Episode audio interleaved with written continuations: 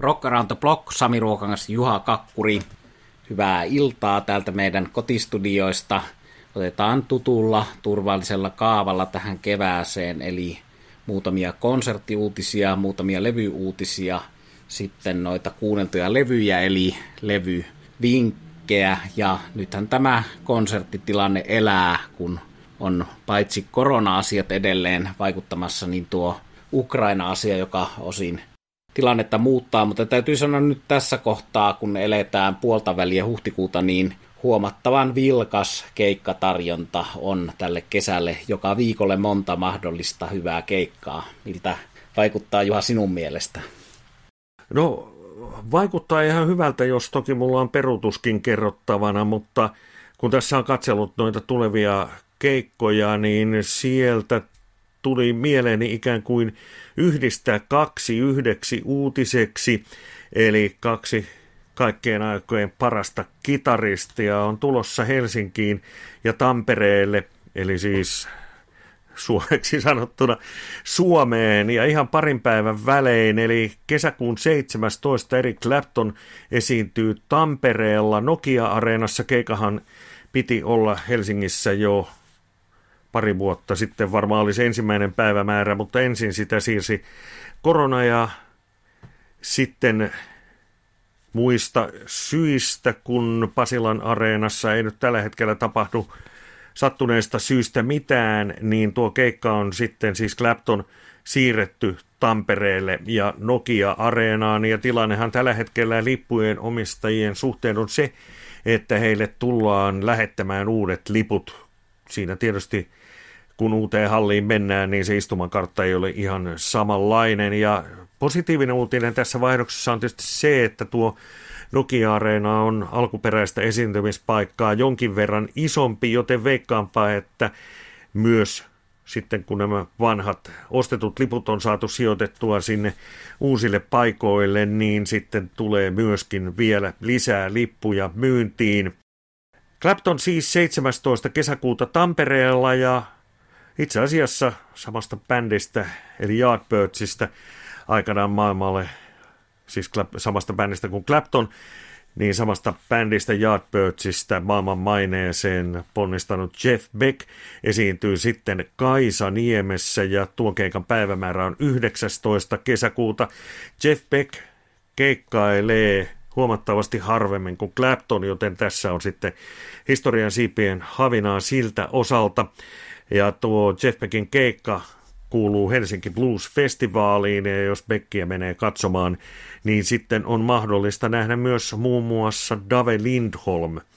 Eli Eric Clapton Tampereella 17.6. ja Jeff Beck Kaisaniemessä 19.6. Kaisaniemeen liittyy peruutus 4.6. Siellä piti järjestää Punk It tai Punkit festivaali, joilla olisivat esiintyneet muun muassa Johnny Rottenin Public Image Limited, Rival Sons ja Bob Mold, mutta tämän vuoden osalta tuo tapahtuma on peruutettu ja näin ollen punkkia Pogotaan ja soitetaan sitten Kaisaniemessä ensi vuonna 2023. Eli tällaiset konserttiuutiset minulta ja Sami, mitäs kerrottavaa sulla on? Pienenä täydennyksenä jatkan vielä tuohon punkit peruntumiseen sen, että siinähän kävi sillä tavalla, että kun Fate No Morein konsertti Kaisanimestä peruuntui, niin hämmentävää kun se onkin, niin ei johtunut koronasta eikä Ukrainasta, vaan se johtui lauleja Mike Pattonin mielenterveysongelmista se peruuntuminen Fate No Morein osalta, niin niillä Fate No More-lipuilla olisi päässyt tonne Punkit-festivaaleille – ja nyt kun Punkit-festivaali on peruttu, niin Fate No More-lipuilla pääsee Duran Duranin keikalle toinen kesäkuuta. Eli, eli monenlaista vaihtumista näille lipun ostajille. Ja monenlaista vaihtumista lipuostajille itse kullakin, jolla on noita kaksi-kolme vuotta siirtyneitä keikkalippuja välillä joutuu vähän kaivelemaan omia laatikoita ja sähköposteja, että onko sitä lippua vai muistanko väärin vai joko sen palautin ja miten minkäkin kanssa on, mutta nyt näitä alkaa toteutua tosiaan Zetro Tal ja Nick Mason muun muassa noista vanhoista proke-tekijöistä ovat lähiaikoina Suomessa. Mutta yksi täydennys on tullut tuohon Hyvinkään Rockfestiin, eli sen festivaalin tarjontaa on jo ihasteltu täällä aikaisemminkin. Se on minusta hyvä yhdistelmä tuommoisia uusia nousevia bändejä, kuten Huora ja Nyrkkitappelu, ja siellä on näitä uusia nousevia bändejä muualtakin kuin Suomesta, mutta sitten siellä on näitä klassikkobändejä Iron Maidenia, Scorpionsia, Megadethia myös edustamassa sitä kokeneempaa linjaa, niin sinne festivaalille on nyt tullut viimeisessä artistisetissä Killing Joke tuolta Lontoon Notting Hillistä postpunkkia, industrial soundia kehittänyt tärkeä bändi, jonka merkityksen muun muassa Metallica tunnustaa soittamalla Killing Jokein biisejä säännöllisesti kovereina omilla keikoillaan ja onpa Metallica tuommoisella Killing Joke cover-albumillakin mukana. Eli Killing Joke Rockfestissa Hyvinkäällä lauantaina 4. päivä kesäkuuta ja sinne on toisena hyvänä lisäyksenä tullut ruotsalainen Candlemas, joka on tuommoisen eeppisen doom-metallin edelläkävijä, jo 84 perustettu bändi, jonka esikoislevy tuli 86, ja nyt mitä näin sitä bändiä 2019 parikin kertaa tuossa ennen, juuri ennen koronaa, niin se on erittäin kovassa kunnossa. Siinähän kävi niin, että tuolla Candlemassin esikoisalbumilla Epicus Domicus Metallicus laulanut Juhan Lenkvist on palannut bändiin 32 vuoden tauon jälkeen ja nyt tuolla 2019 julkaistulla viimeisimmällä pitkäsoittolevyllä Door to Doom. Juhan Lenkvist oli taas laulajana ja tuolla sen Black Sabbath-pohjaiseen Doomiin tietysti hienosti istui se asia, että tuolla 2019 vuoden albumilla Door to Doom oli vierailijana itse Black Sabbathin Toni Ajomi soittamassa Astrolus The Great Octopus-biisillä kitarasoolon, eli koko jutun ympyrä tietyllä tavalla sulkeutui siinä mielessä, että Black Sabbathista alkunsa saaneen bändin levyllä Toni Ajomi. Ja tätä Candlemassin nykykuntoa ykköslaulajalla on nähtävissä siis myöskin tuolla Hyvinkäällä neljäs päivä kesäkuuta, eli hyvin monipuolinen raskaamman musiikin juhla tulossa siellä Hyvinkäällä ja hyviä täydennyksiä vielä tähän loppuvaiheeseen sille festivaalille. Ja mennään sitten levyihin. Klassikkoalbumeja uudelleen julkaistaan ja klassikkobändien ennen julkaisematonta materiaalia on tulossa. Tässä muutama esimerkki The Clashin Combat Rock-albumista on tulossa niin sanottu People's Hall-versio. Tuolla alkuperäisellä levyllä hän ovat muun muassa sellaiset klassikot kuin Should I Stay or Should I Go? Ja nyt sitten tämä People's Hall-versio tulee sisältämään 12 bonusbiisiä. 20. toukokuuta julkaistaan tuo levy ja kun tuohon punkkiin uuteen aaltoon tietysti Clash vahvasti liittyy, niin otetaan sieltä sitten se, no en tiedä olivatko veljeksiä keskenään, mutta sanotaan noin niin kuin tietosanakirjassa saman otsikon alle.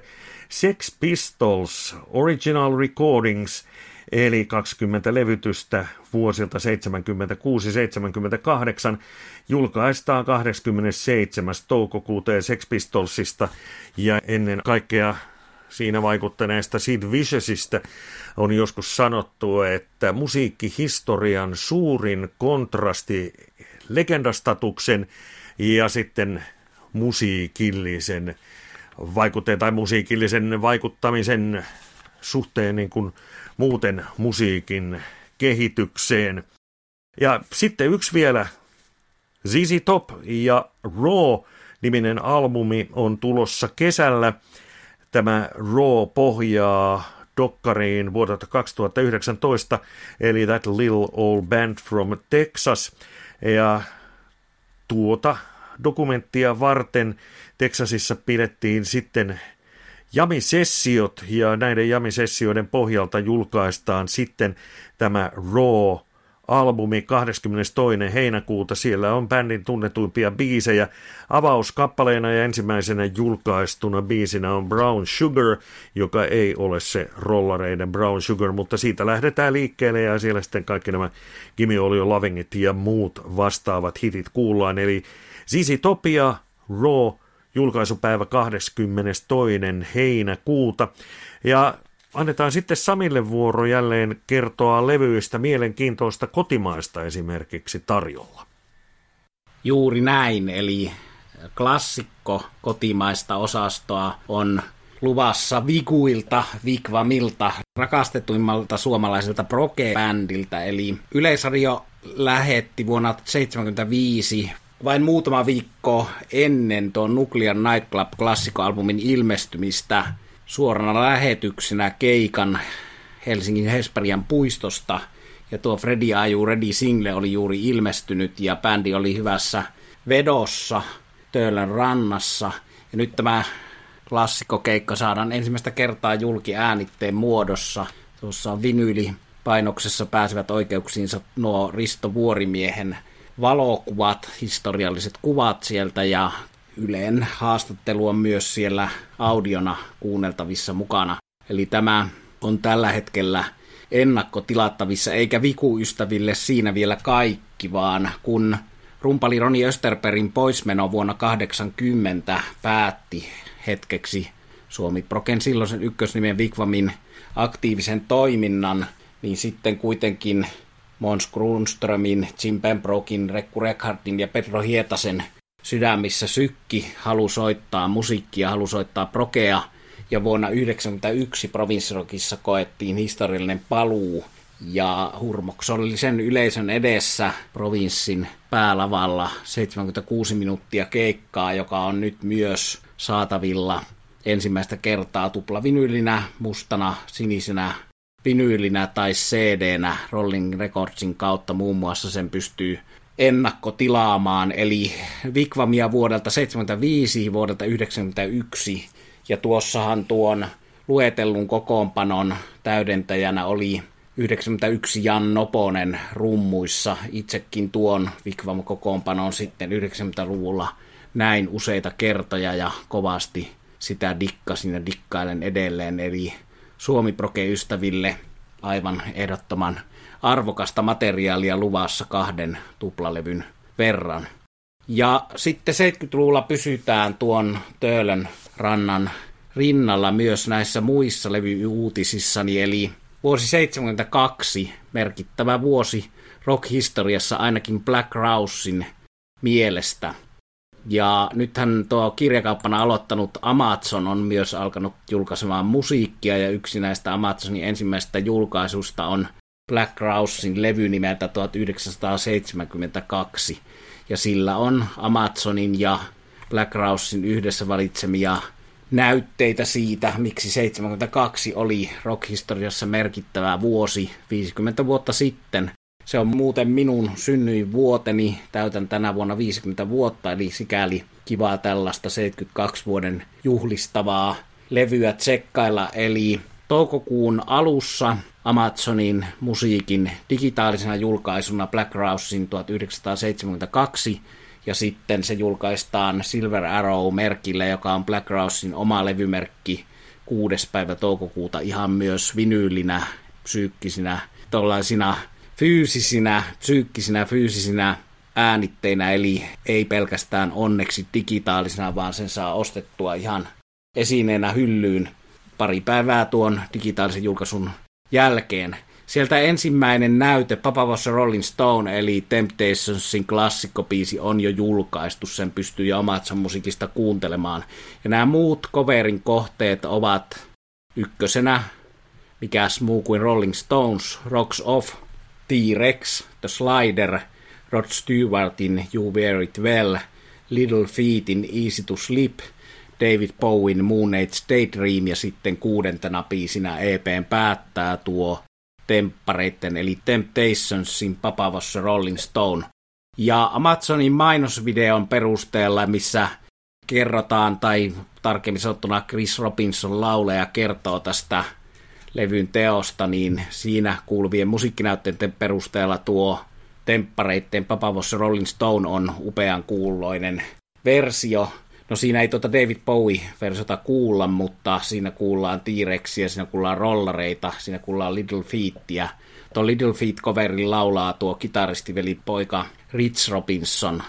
Mutta kiinnostava kunniaosoitus vuodelle 72 joka tapauksessa tulossa ja jännä huomio muuten tuosta, että kun Rocks Off on sillä lailla pyhää maata Exile on Main Streetin avaus raitarollareilta, niin se kuulosti ehkä nyt ensi kuulemalla vähiten hyvältä noista Black Rousein cover-versioista, eli siinä ollaan sellaisella alueella, mikä vaatii paljon. Ei se missään nimessä huono ollut, mutta jotenkin turhan tuntunen cover. Mutta rollarikovereita tulee paljon monesta suunnasta ja varmasti turhimmasta päästä ei ole tämä Black Rousein 1972.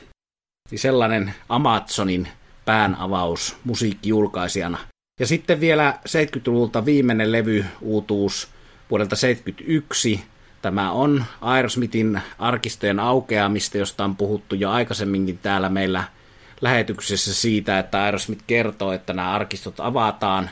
Tämä on julkaistu jo Record Store Dayn pienipainoksena vinyylinä The Road Starts Here, eli vuoden 71 arkistoäänityksiä, jotka ovat siis sijoittuvat ajalle vuotta ennen kuin Aerosmith teki Columbia Recordsin kanssa levytyssopimuksen.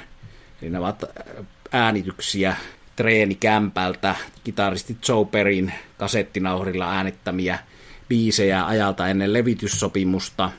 Seitsemän kappaleen levy, jossa biisit ovat Somebody Refair-Headed Woman, eli tuo blues cover Walking the Dog, myöskin Rhythm blues cover Rufus Tomakselta, Moving Out, Major Barbara, Dream On, Mamakin, eli pari blues coveria ja loput tuota Aerosmithin omaa tuotantoa, joista tietysti Dream On ja Mamakin ovat sitä klassikko-osastoa, jota bändi edelleen keikoilla soittaa. Kiinnostavaa, että olleet matkassa vuodesta 1971. Eli tällainen arkisto, julkaisujen avaus Eero Smithiltä postitetaan 14. huhtikuuta alkaen.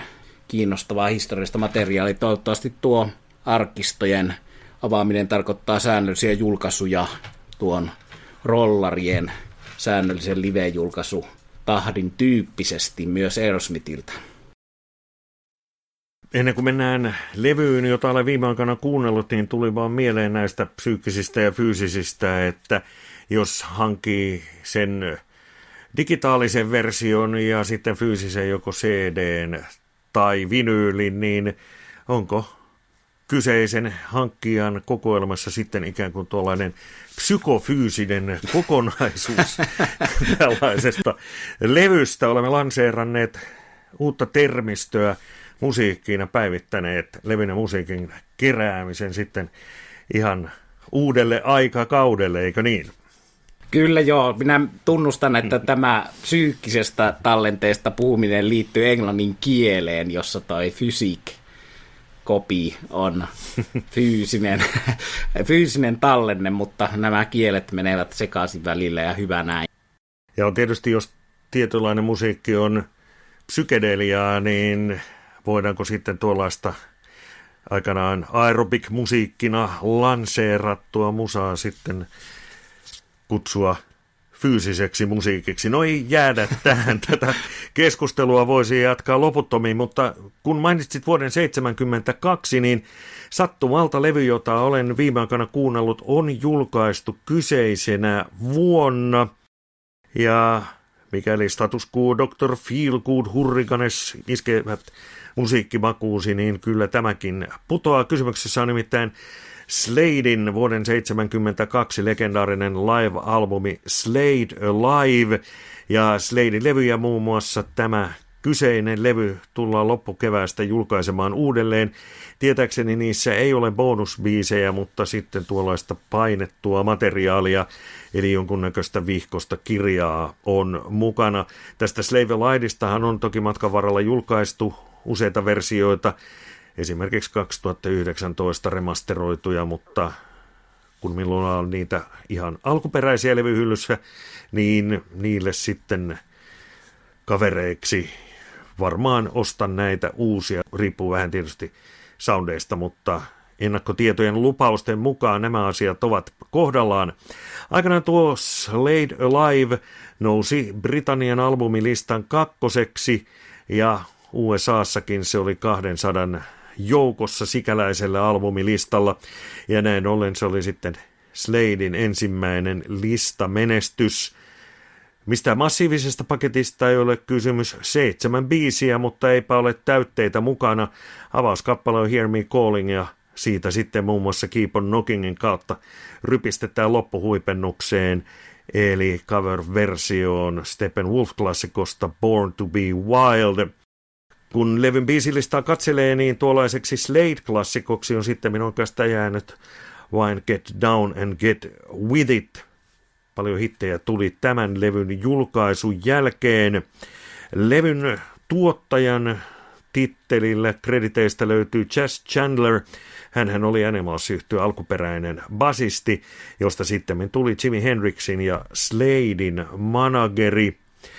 Itse näin Sladein vuotta myöhemmin 73 silloisessa messu nykyisessä kisahallissa.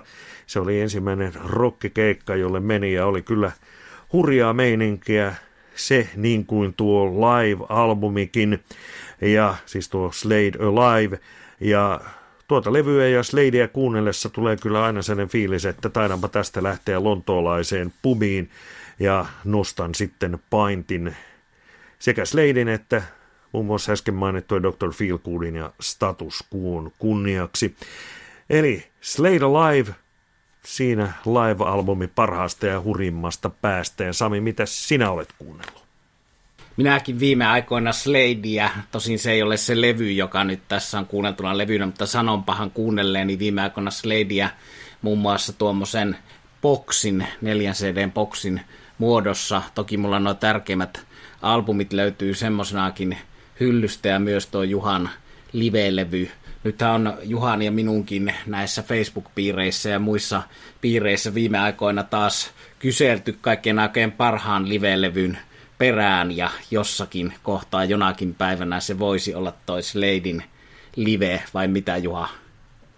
No ainakin silloin kun sitä kuuntelee, niin tulee kyllä sellainen fiilis, että eihän tästä tämä nyt paremmaksi oikein kenenkään toimesta voisi tulla.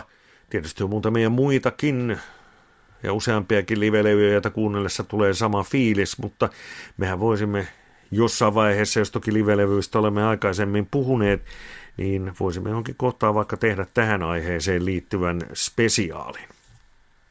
Näin voitaisiin tehdä, hyvä idea. Ja Sladeista vielä se, että aika paljon sitä kuunnellessa tulee mieleen se, että kuinka vähän, no siinä tulee jonkinlainen rokkipoliisi hattu päähän ehkä ja pamppu vyötärölle, mutta että kuinka vähän sitten loppujen lopuksi noi Waspit ja Twisted Sisterit ja monet kasaribändit, muun muassa Quiet Riot, joka teki useampia Slade-biisejä hitiksi uudestaan 80-luvulla suorina cover-versioina, niin kuinka vähän he on lisänneet tähän Sladein meininkiin ja oikeastaan myös Sweet siellä tiettyjen single P-puolien ja albumien raitojen kohdalla niin teki hyvin pitkälle tätä myöhemmin kasari-aikaan eteenpäin vietyä musiikkia. Mutta Slade liittyy tähän levyyn, jota olen kuunnellut. Se on Hellacoptersin uutuuslevy 14 vuoden levytystauon jälkeen Eyes of Oblivion, ja siinä kuuluu tuollainen Sladein tyylinen glam rock. Mä en ole muuten Sladea nähnyt livenä itse, kun vaan tuon myöhempiä aikojen Sladein Sweden Rockissa kaikki ne kerrat, ja siinähän on ollut vaan sitten kitaristi ja rumpali jäljellä tuosta kulta-ajasta. Mutta Hellacopters nyt viimein oli Suomessa tässä Tavastialla näin sen tällä viikolla ja tätä äänittäessä se soittaa toista keikkaa Tavastialla ja seuraavana päivänä tämän podcastin julkaisupäivänä Jyväskylän Lutakossa. Näitä keikkoja on neljä tai viisi kertaa siirretty minun mielestä neljä kertaa, mutta tuo kitaristi Dreken oli eilen sitä mieltä, että viisi kertaa jo siirretty, mutta onneksi ne nyt toteutuivat, vaikka kitaristi Drekenillä oli oikea jalka kipsissä ja hän istui siinä vahvistimen päällä suurimman osan keikasta silleen tämä kipsattu jalka suorana, mutta se ei meininkiä haitannut aivan mahtavaa tiukkaa rockmeininkiä ja tietysti se fiilis, kun Tavastia on loppuun myyty ja siellä pitti pyörii ja ihmiset iloitsevat rockmusiikin ilosanoman äärellä. Viimeksi olin loppumyydyllä Tavastialla viime vuoden lopulla, kun Mokoma oli pääesiintyjänä, mutta nyt Hellacopters on omimmillaan tuollaisessa Tavastian kokossa paikassa. Edellisen kerran, kun tämän bändin näin, niin se oli 2017 Rolling Stonesin lämpärinä ja siinä oli silloin suomalaisvahvistus Sami Jaffa passossa ja se ei jotenkaan aivan täysillä minusta toiminut. Jotenkin jäi fiilis siitä, että tollanen Friends Areenan, suuren areenan lava on Hellacoptersille liian iso lava ja Tavastialla tilanne oli toinen, eli se oli, oli juuri oikean kokoinen paikka Hellacoptersille. Itsekin olen katsomassa tuota Hellacoptersin Tukholman esitystä ja kyllähän se verrattuna moniin muihin näihin lämpäribändeihin oli aika lailla omaa luokkaansa. Tietysti pitää sitten heti sanoa, että kun on Stones-keikka, niin kyllä siellä kaikki puitteet luodaan nimenomaan Stonesille ja lämpäri vetää sitten sanotaan niillä resursseilla, jotka sille annetaan. Juurikin näin, ja tuostahan tulee mieleen se, että 2003 taisi olla vuosi, joka tapauksessa Helsingissähän nähtiin kerran Stonesin lämpärinä paitsi Hellacopters, niin Setset Top ja kumpikin jäi kyllä aika vaisuksi siinä Stonesiin verrattuna niissä puitteissa. Mutta Stonesin lämpääminen on hieno asia ja se on tietysti asia, mikä Hellacoptersissa sopii sillä tavalla, että bändi on Stonesin perinteen jatkaja ehdottomasti ja Stones-yhteys löytyy paitsi siitä, että Hellacopters on Stonesia lämmitellyt ja koveroinut Kimi Selteriä ja Stones-biisejä, niin tämän uutuuslevyn Eyes of Oblivionin kannessa on huomattavasti Keith Richardsia 70-luvulla muistuttava hahmo, eli se on hieno kunniaosoitus tavallaan tuolle perinteelle. Ja jos ajatellaan Hellacoptersin lähtökohtia, se oli aika rankkaa punkkia ja vaikutteeksi noiden rankkojen punknimien rinnalla listattiin muun muassa Venomin kaltaiset black metal tai punk metal nimet, niin matkan varrella Niken ja kumppaneiden soundi on muuttunut stadionrockiksi, klassikrockiksi, glamrockiksi ja se on muuttunut jopa AORksi välillä tuolla Rock'n'Roll is Dead albumilla, jonka nimi tietysti on aika ironinen siinä mielessä, että tämä on yksi bändeistä, joka nimenomaan sitä rock'n'rollia on pitänyt elossa. Ja monesti on puhuttu tuon rollin kannalta siitä pianon tärkeydestä. No, Boba Fett-nimisessä ruotsalaishahmossa Hellacoptersilla on pianisti lavalla kosketinsoittaja, joka hyvin pitää sitä rollia yllä siinä. Ja Hellacopters on kyllä Tavastian kokoiseen paikkaan niin äärimmäisen kova bändi paikallaan ja ilolla olen kuunnellut nyt tuohon eiliseen keikkaan valmistautuessa tätä uutta levyä, joka on vasta nyt huhtikuun alussa tullut ulos, eli siitä löytyy tosiaan tuota glam rockia, siitä löytyy punk- ja saturn rock-vaikutteita. Sekin on hauska yhdistelmä. Luin tuossa yhtä amerikkalaista arviota, missä sanottiin, että Hellacopters on The Glass Meets Allman Brothers, eli aika kaukana toisistaan olevat paitsi maantieteellisesti tyylisesti, mutta se on aivan paikkaansa pitävä kommentti siinä mielessä, että tietysti punkin reippaudesta tuollaisiin tuplakitarajuttuihin, mitkä ovat paikoin hyvinkin sateenrokkia ja paikoin teen lisiä. Mutta Nikke itse on tätä pääjehu, tätä levyä, uutta Hellacopters-levyä kuvailut niin, että The Beatles meets Judas Priest tai Linard Skinard meets The Ramones, eli näissä samoissa kuvioissa, mutta ehkä se mikä tulee mieleen tätä kuunnellessa tätä uutuutta, niin siellä on niin vankkaa melodisuutta, että siitä tulee jotenkin tällainen ruotsalaisten perusosaaminen appasta lähtien, tai olipa se Ghost tai Appa tai mikä tahansa menestyvä ruotsalaisnimi, että äärettömän hienoja melodioita, joiden kautta sitten nämä biisit kaikessa perus rockikliseisyydessään ovat hyviä biisejä. Ja siellä tulee tahallisia tai tahattomia viittauksia, milloin Sladeen, milloin T-Rexiin, milloin Black Sabbathiin noissa riffeissä, mutta tuo melodian tekemisen taito on kyllä hieno. Ja nythän on niin, että Nikke soittaa paitsi Hellacoptersissa myös Lucifer-nimissä bändissä tuon naisystävänsä Johannan kanssa siinä bändissä rumpalin roolissa, kun Hellacoptersissa tietysti kitaristi laulajana, niin kun tiedän sen, että tämä Johanna, eli Nikke Anderssonin vaimo, niin on viimeisen päälle henkeen ja vereen kova Blue Oyster Cult fani, niin en voi olla miettimättä tätä uutuutta kuunnellessa, että tämä kuulostaa tässä ja tässä kohtaa Blue Oyster Cultilta, että kuinkahan paljon tässä on tämä vaimon kotona kuuntelemaan musiikki tarttunut Nikkeen ja tulee nyt sitten tässä musiikissa hyvällä tavalla ilmi. No Blue Oyster Cultti kuuluu myös tuossa Ghostissa ja paikotellen Hellacoptersin voi noiden melodioiden kautta liittää tähän toiseen ruotsalaiseen menestystarinaan, mutta hienoa musiikkia ja jotenkin niin kuin haluaisin korostaa sitä, että tässä ei pidetä rockia hengissä sillä tavalla, että tehdään tietoisesti jonkinlaista 70-luvun klassikrockia, vaan se mikä on tämän ikään kuin tuommoisen pastissi classic rock meiningin, johon esimerkiksi Black Rouse tai Rival Sons välillä hiukan ikään kuin lankeaa, niin niin sen yläpuolelle nostava tekijä on se, että tässä on niin rikastoi vaikutekirjoja. Tuntuu siltä, että niin kuin monet suuret bändit, olipa se U2 tai Rolling Stones, niin tässä Hellacopters tekee ihan sellaista musiikkia, kun haluaa miettimättä sitä, mille aikakaudelle tai mille yleisölle tämä on suunnattu. Eli jos olisi mietitty, että tehdään nyt tietynlaiselle punkin tai Scandinavian action rockin yleisölle, niin se ei olisi näin poppia tai näin glamrockia niin kuin se on. No Kiss siellä on kuulemma yhtenä bändinä, jolle on tietoisesti haluttu nostaa myös hattua siellä yhdessä biisissä. Ja sitten siellä on tuommoinen slovaari, I'm So Sorry I Could Die, joka tuli eilen hienona versiona tuolla Tavastialla, niin on jo aika puhdasta soulumusiikkia, eli jopa liikutaan tuollaisessa mustassa amerikkalaismusiikissa sitten paikotellen. Ja sehän ei ole sikäli yllätys, että myös tällaista soul-musiikkia esittävä useamman levyn tehnyt sivuprojekti Nikke Anderssonilla on, on ollut muiden bändiensä rinnalla.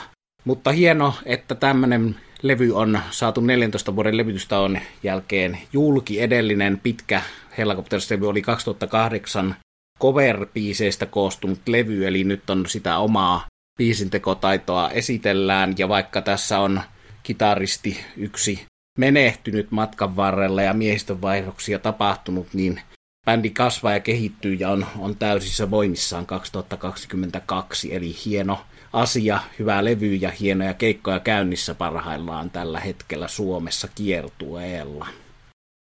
Ja ennen kuin vetäydymme pohtimaan sitten aiheita, etsimään uutisia ja kuuntelemaan levyjä tulevia jaksoja varten, niin ikään kuin yhteenvetona tuosta, mitä Sami äsken kertoi, voisin suositella YouTubesta videota, jolla Hellacopters ja sitten Ghostin papa Emeritus vetäisivät Rolling Stonesin Sympathy for the Devilin, sellainen löytyy se Ruotsassa.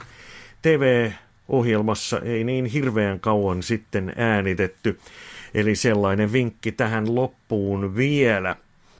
Sami Ruokangas ja allekirjoittanut Juha Kakkuri poistuvat nyt takavasemmalle punomaan uusia juonia. Tässä tämänkertainen Rock Around the Block podcast. Kiitos kuuntelusta.